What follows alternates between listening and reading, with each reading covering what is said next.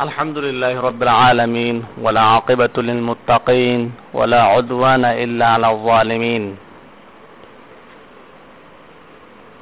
والصلاة والسلام على رسوله الأمين وعلى آله وصحبه ومن تبعهم بإحسان إلى يوم الدين সম্মানিত শ্রোতামণ্ডলী আজ আমরা একটি গুরুত্বপূর্ণ বিষয় আলোচনা করতে আশা পোষণ করছি। বিষয়টি হল একজন সফল অভিভাবকের গুণাবলী। আমাদের ছোট পরিবার এবং এই পরিবারে যারা আমরা বসবাস করি এরাই এক সময় সমাজের কর্ণধার হয়, সমাজকে নির্মাণ করে, সমাজ তৈরি করে, সমাজের মধ্যে এরা নীতি, নৈতিকতা, আদর্শ, শিক্ষা দেয়। এজন্য পরিবারকেই বলা হয় মূলত একটি সমাজ। এই পরিবার থেকে যদি সন্তান ভালো আদর্শ, ভালো আচরণ, ভালো গুণাবলী শিক্ষা লাভ করে, পরবর্তীতে তারা হবে উন্নত এবং আদর্শমান, আদর্শবান, চারিত্রিক গুণাবলীর মানুষ।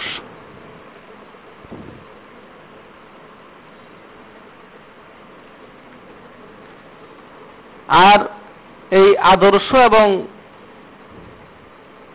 গুণাবলী সম্পূর্ণ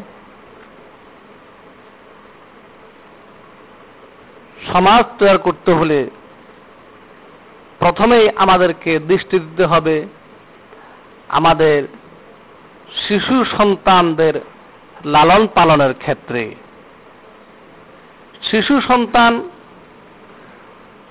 তারা যদি নাকি সঠিক আদর্শ, শিক্ষা, নীতি, নৈতিকতায় গড়ে উঠে।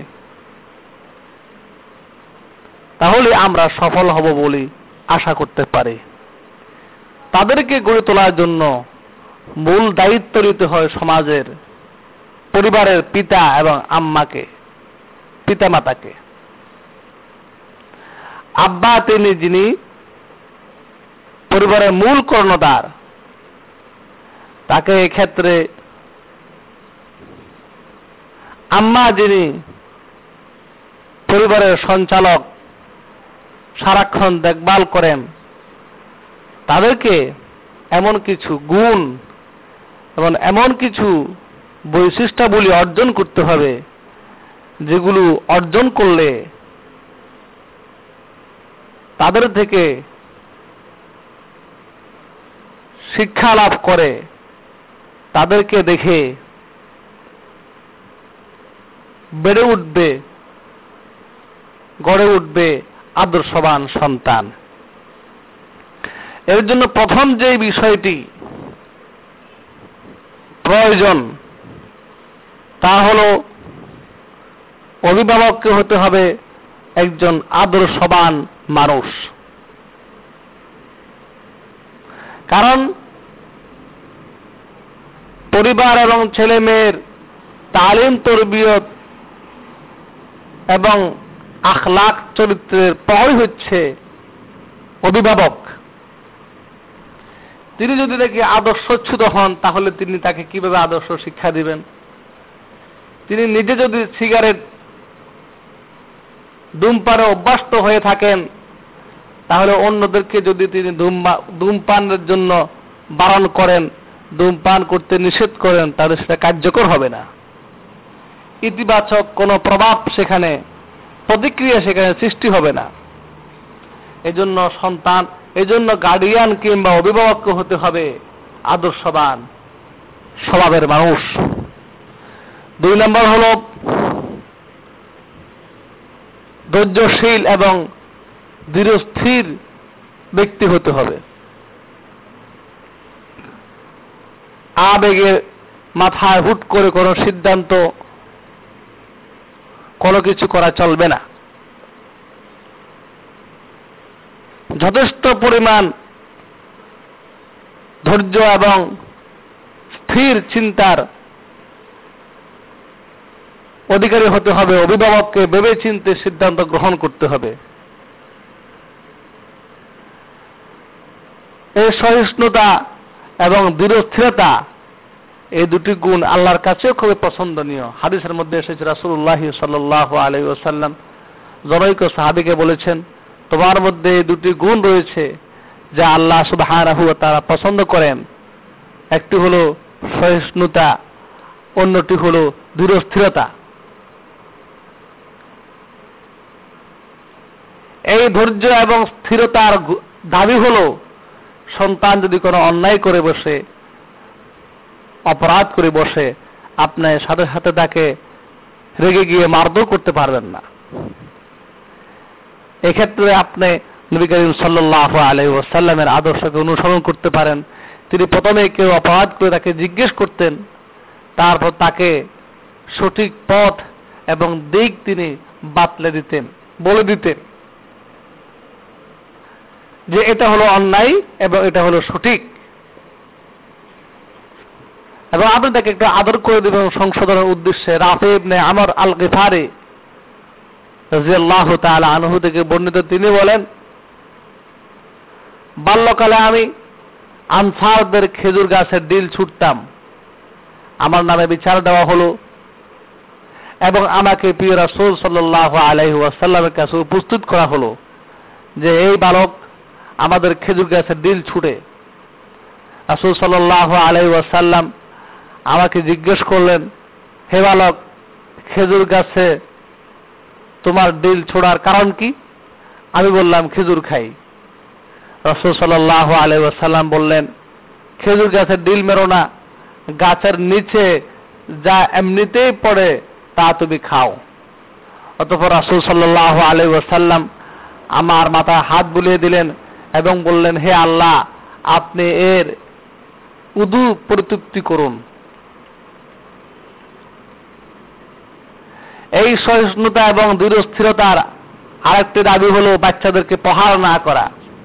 আমাদের অনেকে মনে করে, এবং একটা প্রবাদ বাক্য আছে ফিল বুস্তান। বাগানে পানি দেওয়ার মতো, পানি যেমন উপকারী, বাচ্চাদেরকে প্রহার তেমন উপকারী। এটা কোনো যুক্তিক দাবি নয় এবং এর কোনো বিশুদ্ধতা নেই। এবং এটা হেকমত, দূরদর্শিতার পরিপন্থী। বরং ছেলে সন্তানদেরকে, বাচ্চাদেরকে প্রহার না করে, আদর যত্ন করেই শিক্ষা দেওয়া, লালন করা, এটাই যুক্তিক।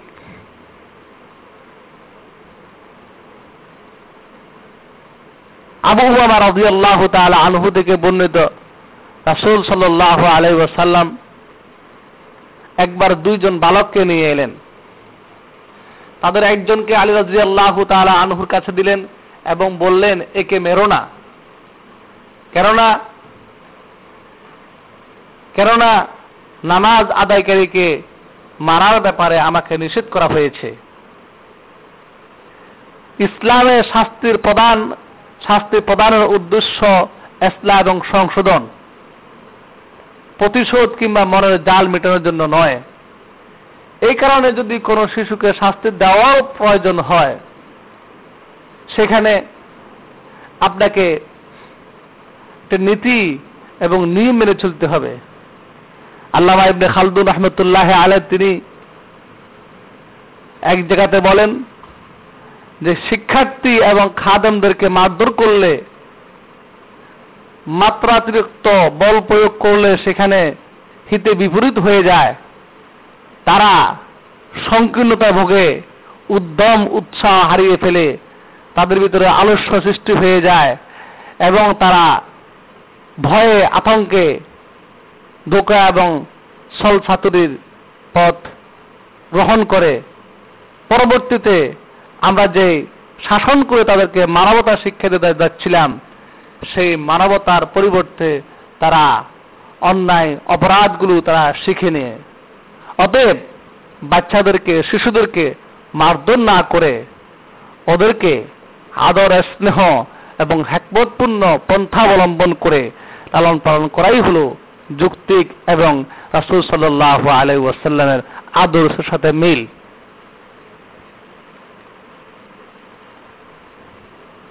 যদি মারধর করতেই হয়, সেই মারধর হবে খুবই হালকা এবং এটা কখনো চামড়া যেন বেদ না করে, মাংস পর্যন্ত পৌঁছে না যায়। শিশুর বয়স যখন দশ বছরের কম হবে, তখন তাকে হালকাভাবে একসাথে তিন প্রহারের অধিক করা যাবে না। ওমর ইবনে আব্দুল আজিজ রহমতুল্লাহ আলাই তিনি তার শাসনকালে বিভিন্ন এলাকাতে ফরমান জারি করলেন এবং চিঠি লিখলেন, কোন শিক্ষক যেন একসাথে তিন প্রহারের অধিক কাউকে শাস্তি না দেয়। তিন প্রহার, এটাই শিশুদেরকে বয় দেখানোর জন্য যথেষ্ট। শিশু দশ বছর বয়সে উপনীত হলে হাদিসের মধ্যে এসেছে, তাকে নামাজের জন্য বাধ্য করা প্রয়োজনে, তাকে শাস্তি দেওয়া। মুরু আউলা দেখুন বিসলা ওহম আবনা ও সাবা আসেনিন ওয়াবরিবুহুম ইদা বালাগু আশারা। এই হাদিসের আলোকে নামাজের জন্য দশ বছরের চেয়ে বেশি বয়স হয়ে গেলে বাচ্চাদেরকে মারধর করার অনুমতি আছে। কিন্তু সেখানেও সেই ক্ষেত্রেও যাতে চামড়ার উপরেই হালকাভাবে শাস্তি হয়, মাংসে গিয়ে আঘাত না লাগে, এদিকে খেয়াল রাখতে হবে। হাদিসের মধ্যে এসেছে হদ কিংবা শরীয়তের নির্ধারিত শাস্তি ব্যতীত অন্য কোনো ক্ষেত্রে দশ প্রহারের অধিক প্রয়োগ করা যাবে না। হালকাভাবে কেবল চামড়ার স্পর্শ করে এমন প্রহার করতে হবে। এমনকি শরীয়তের হদ, শরীয়তের নির্ধারিত শাস্তি যেটা, সেখানে আল্লাহ সুবহানাহু ফাজলিদু এই ফাজলিদু শব্দের ব্যাখ্যায় মুফাসসিরিনে কেরাম বলেছেন, এমনভাবে প্রহার করতে হবে যাতে চামড়া অতিক্রম না করে। চামড়া অতিক্রম করে মাংসে যদি আঘাত লেগে যায়, সেটা হবে ইসলামী আদর্শের বহির্ভূত একটি কাজ। এবং এই প্রাপ্তবয়স্ক ব্যক্তিকে হদ কিংবা ইসলামী শরীয়ত নির্ধারিত শাস্তি দিতে গিয়েও যে বেদ ব্যবহার করা হবে, যে লাঠি ব্যবহার করা হয়, সেক্ষেত্রেও কিন্তু একটা নিয়ম নীতি রয়েছে। হাজরত জাইদ ইবনে আসলাম রাজি আল্লাহ তার আনহুদিকে বর্ণিত যে রাসুল সাল্লাহ আলহি কাছে একবার এক ব্যক্তি এসে স্বীকার করলেন যে তিনি বেবিচারি করেছেন, জেনা করেছেন। রসুল তাকে শাস্তি দেওয়ার জন্য ব্যাত নিয়ে আসার জন্য বললেন, প্রথমে একটি ব্যাত নিয়ে আসা হলো, যে ব্যক্তি হলো অর্ধেক ভাঙ্গা। রসুল ডেকে ফেরত দিলেন, এরপরে আর একটি ব্যাত নিয়ে আসা হলো, যে ব্যক্তি হলো অপরিচ্ছন্ন এবং কর্তৃত নয়। রাসুল সাল্লাহ আলাই ওয়াসাল্লাম এটাকে প্রত্যাখ্যান করলেন, এরপরে পরিষ্কার, পরিচ্ছন্ন এবং নরম একটি ব্যাত নিয়ে আসলে। ওটা দিয়ে রাসুল সাল্লাহ আলাই ওয়াসাল্লাম প্রহার করতে এবং শরীয়তের হাত কিংবা শরীয়ত নির্ধারিত শাস্তি প্রয়োগ করতে রাসুল আদেশ করেছেন। এক্ষেত্রে হয়তো ওমর রাজি আল্লাহ তালা আনহুর নির্দেশ ছিল যে হাত যেন বগলের উপরে না উঠে। তাহলে বোঝা গেল স্বাস্থ্যের ক্ষেত্রেও মধ্যম পন্থা অবলম্বন করা।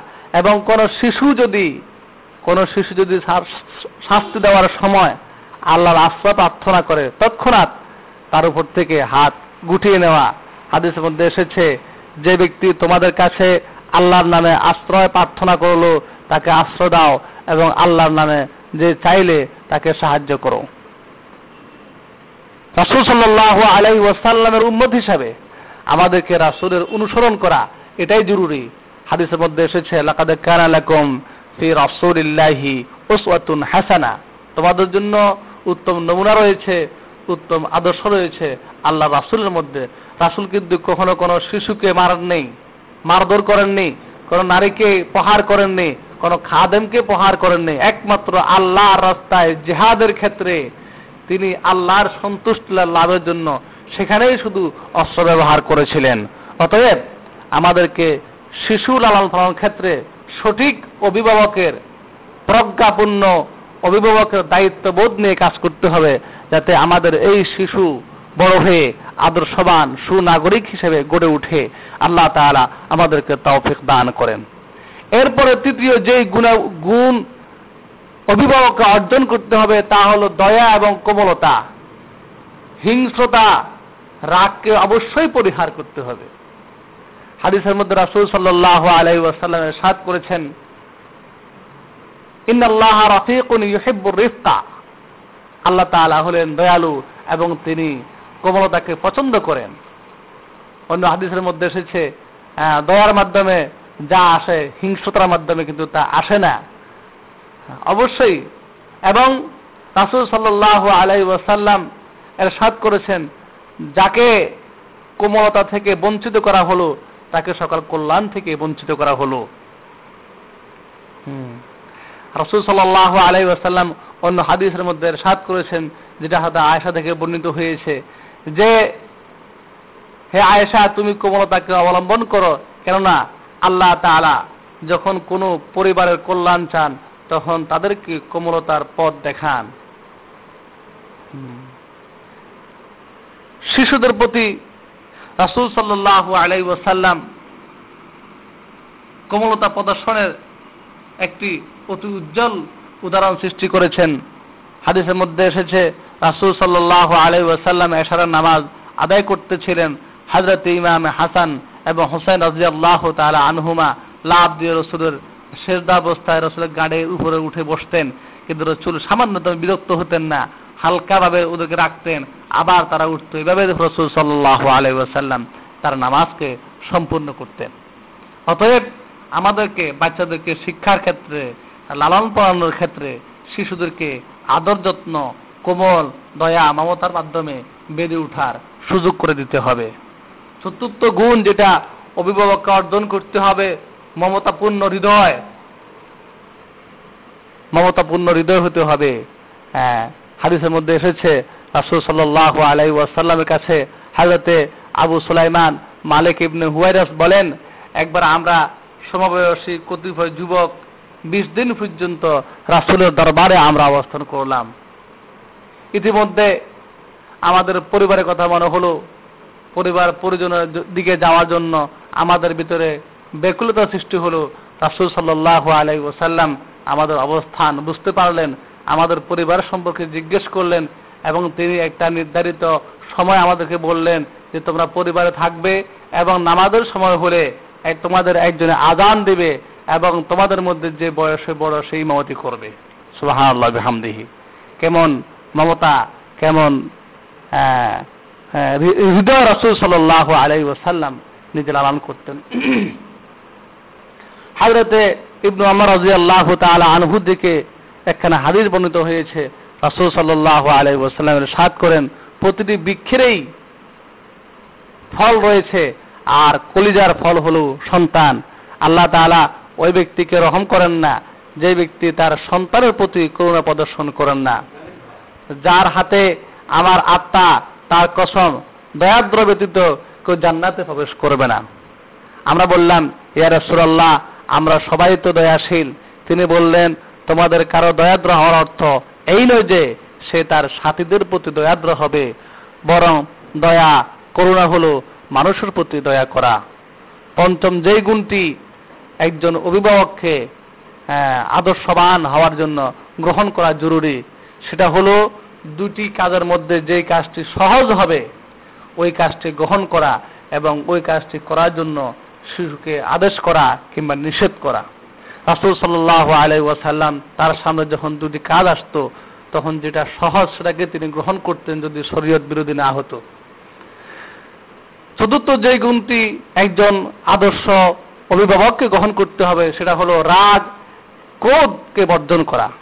হাদিসের মধ্যে রাসুল সাল্লাহ আলাই ওসাল্লামের কাছে একজন লোক আসলেন এবং কিছু উপদেশ চাইলেন। রাসুল সাল্লাহ আলাই ওয়াসাল্লাম তাকে বললেন, তুমি রাগ করো না। লা তাকবাদ তিনবার বলেছেন। অন্য হাদিসের মধ্যে রাসুল সাল্লাহ আলাই ওয়াসাল্লাম এরশাদ করেছেন, লাইসা সাদিদু বিসুরআতি, ইন্নামা সাদিদুল্লাযী ইয়ামলিকু নাফসাহু ইনদাল গবাদ। অতএব রাগ এবং ক্রোধ নিজের মধ্যে রেখে যদি সন্তান লালন পালনের জন্য অগ্রসর হয়ে শিক্ষা দিতে অগ্রসর হই, তাহলে এটা পরিবার এবং সন্তান উভয়ের ক্ষেত্রে অনেক নেতিবাচক প্রভাব ফেলবে। যা বাচ্চার মন মানসিকতা এবং চিন্তা চেতনা বিকাশের ক্ষেত্রে প্রতিবন্ধক হিসাবে সৃষ্টি হবে। অতএব আদর্শবান একজন অভিভাবকের উচিত সন্তানের সাথে ক্রোধ, রাগ একজ্ঞামী এই সবগুলো পরিহার করে চলা। তাহলে সন্তান গড়ে উঠবে রাসুল সাল্লাহ আলাই আদর্শে। রাসুল সাল্লাহ আলাই সন্তানদের প্রতি কখনো রাগ এবং ক্রোধ প্রকাশ করতেন না। বেশির চেয়ে বেশি কোন সন্তানকে কোন শিশুকে রাসুল ডাক দিয়ে তার কান ডলা দিতেন হালকাভাবে আদর যত্ন করে তার বলতুটিগুলো রসুল শুধরিয়ে দিতেন। যেটা আমরা কিছুক্ষণ আগে আমাদের আলোচনা থেকে বুঝতে পেরেছি। পঞ্চম যে বিষয়টি অভিভাবককে গ্রহণ সপ্ত সপ্তম যে বিষয়টি অভিভাবককে গ্রহণ করা উচিত তা হল মধ্যম পন্থা অবলম্বন করা। দেখুন, নামাজ হচ্ছে ইসলামের গুরুত্বপূর্ণ একটি রকুন। সেখানে রসুল সাল্লাহ আলহাসাল্লাম মধ্যম পন্থা অবলম্বন করতে আদেশ করেছেন এবং তিরস্কার করেছেন যে ইমাম মধ্যম পন্থা অবলম্বন করেন নাই। একজন লোকের আসল মসজিদে দেখলেন না, জিজ্ঞেস করার পরে বললেন যে, আমি এই ইমামের কারণে মসজিদে আসি না। এই ইমাম নামাজের মধ্যে বড় বড় কেরাত নিয়ে নামাজ পড়ে। রাসুল সাল্লাহ আলাই ওয়াসাল্লাম হাদিসের সাত করলেন, যে সকল লোক হে শ্লোক সকল, নিশ্চয় তোমাদের মধ্যে এমনও রয়েছে যারা বিতাড়ক। তাই তোমাদের মধ্যে যে ব্যক্তি ইমামতি করবে, সে যেন সংক্ষেপ করে, কেননা তার পিছনে বৃদ্ধ, শিশু এবং প্রয়োজনগ্রস্ত লোক রয়েছে। অতএব, আমরা সন্তান লালন পালনের ক্ষেত্রে আমাদেরকে মধ্যম পন্থা অবলম্বন করা, অতি বল প্রয়োগ করে সন্তানকে বিরক্ত করা, এটা যেমন ঠিক নয় একেবারে উদাসীন ছেড়ে দেওয়া, এটাও আমাদের জন্য ঠিক হবে না। অতএব একজন আদর্শবান অভিভাবক, সে যদি নাকি আলোচিত আলোচ্য এই বিষয়গুলোর উপরে দৃষ্টিপাত রেখে তার সন্তান, তার শিশুদেরকে লালন পালনের জন্য অগ্রসর হয়, এগুলো হবে সুসন্তান, আদর্শবান সন্তান এবং ইসলামী এই আবয়ে গড়ে ওঠা সন্তান। এদেরকে নিয়ে পরিবার তৈরি করা, সমাজ তৈরি করা, নির্মাণ করা অত্যন্ত সহজ হবে। নীতি নৈতিকতা এদের ভিতরে খুব দ্রুত কাজ করবে, যেগুলোর অভাব আজকে আমরা সমাজে অনুভব করতেছি। আল্লাহ তালা আমাদের সকলকে এই গুণগুলো অর্জন করে আমাদের সন্তানদেরকে আগামী প্রজন্মকে গড়ে তোলার জন্য তৌফিক দান করুন।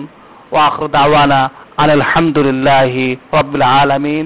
আসসালামু আলাইকুম ورحمة الله وبركاته.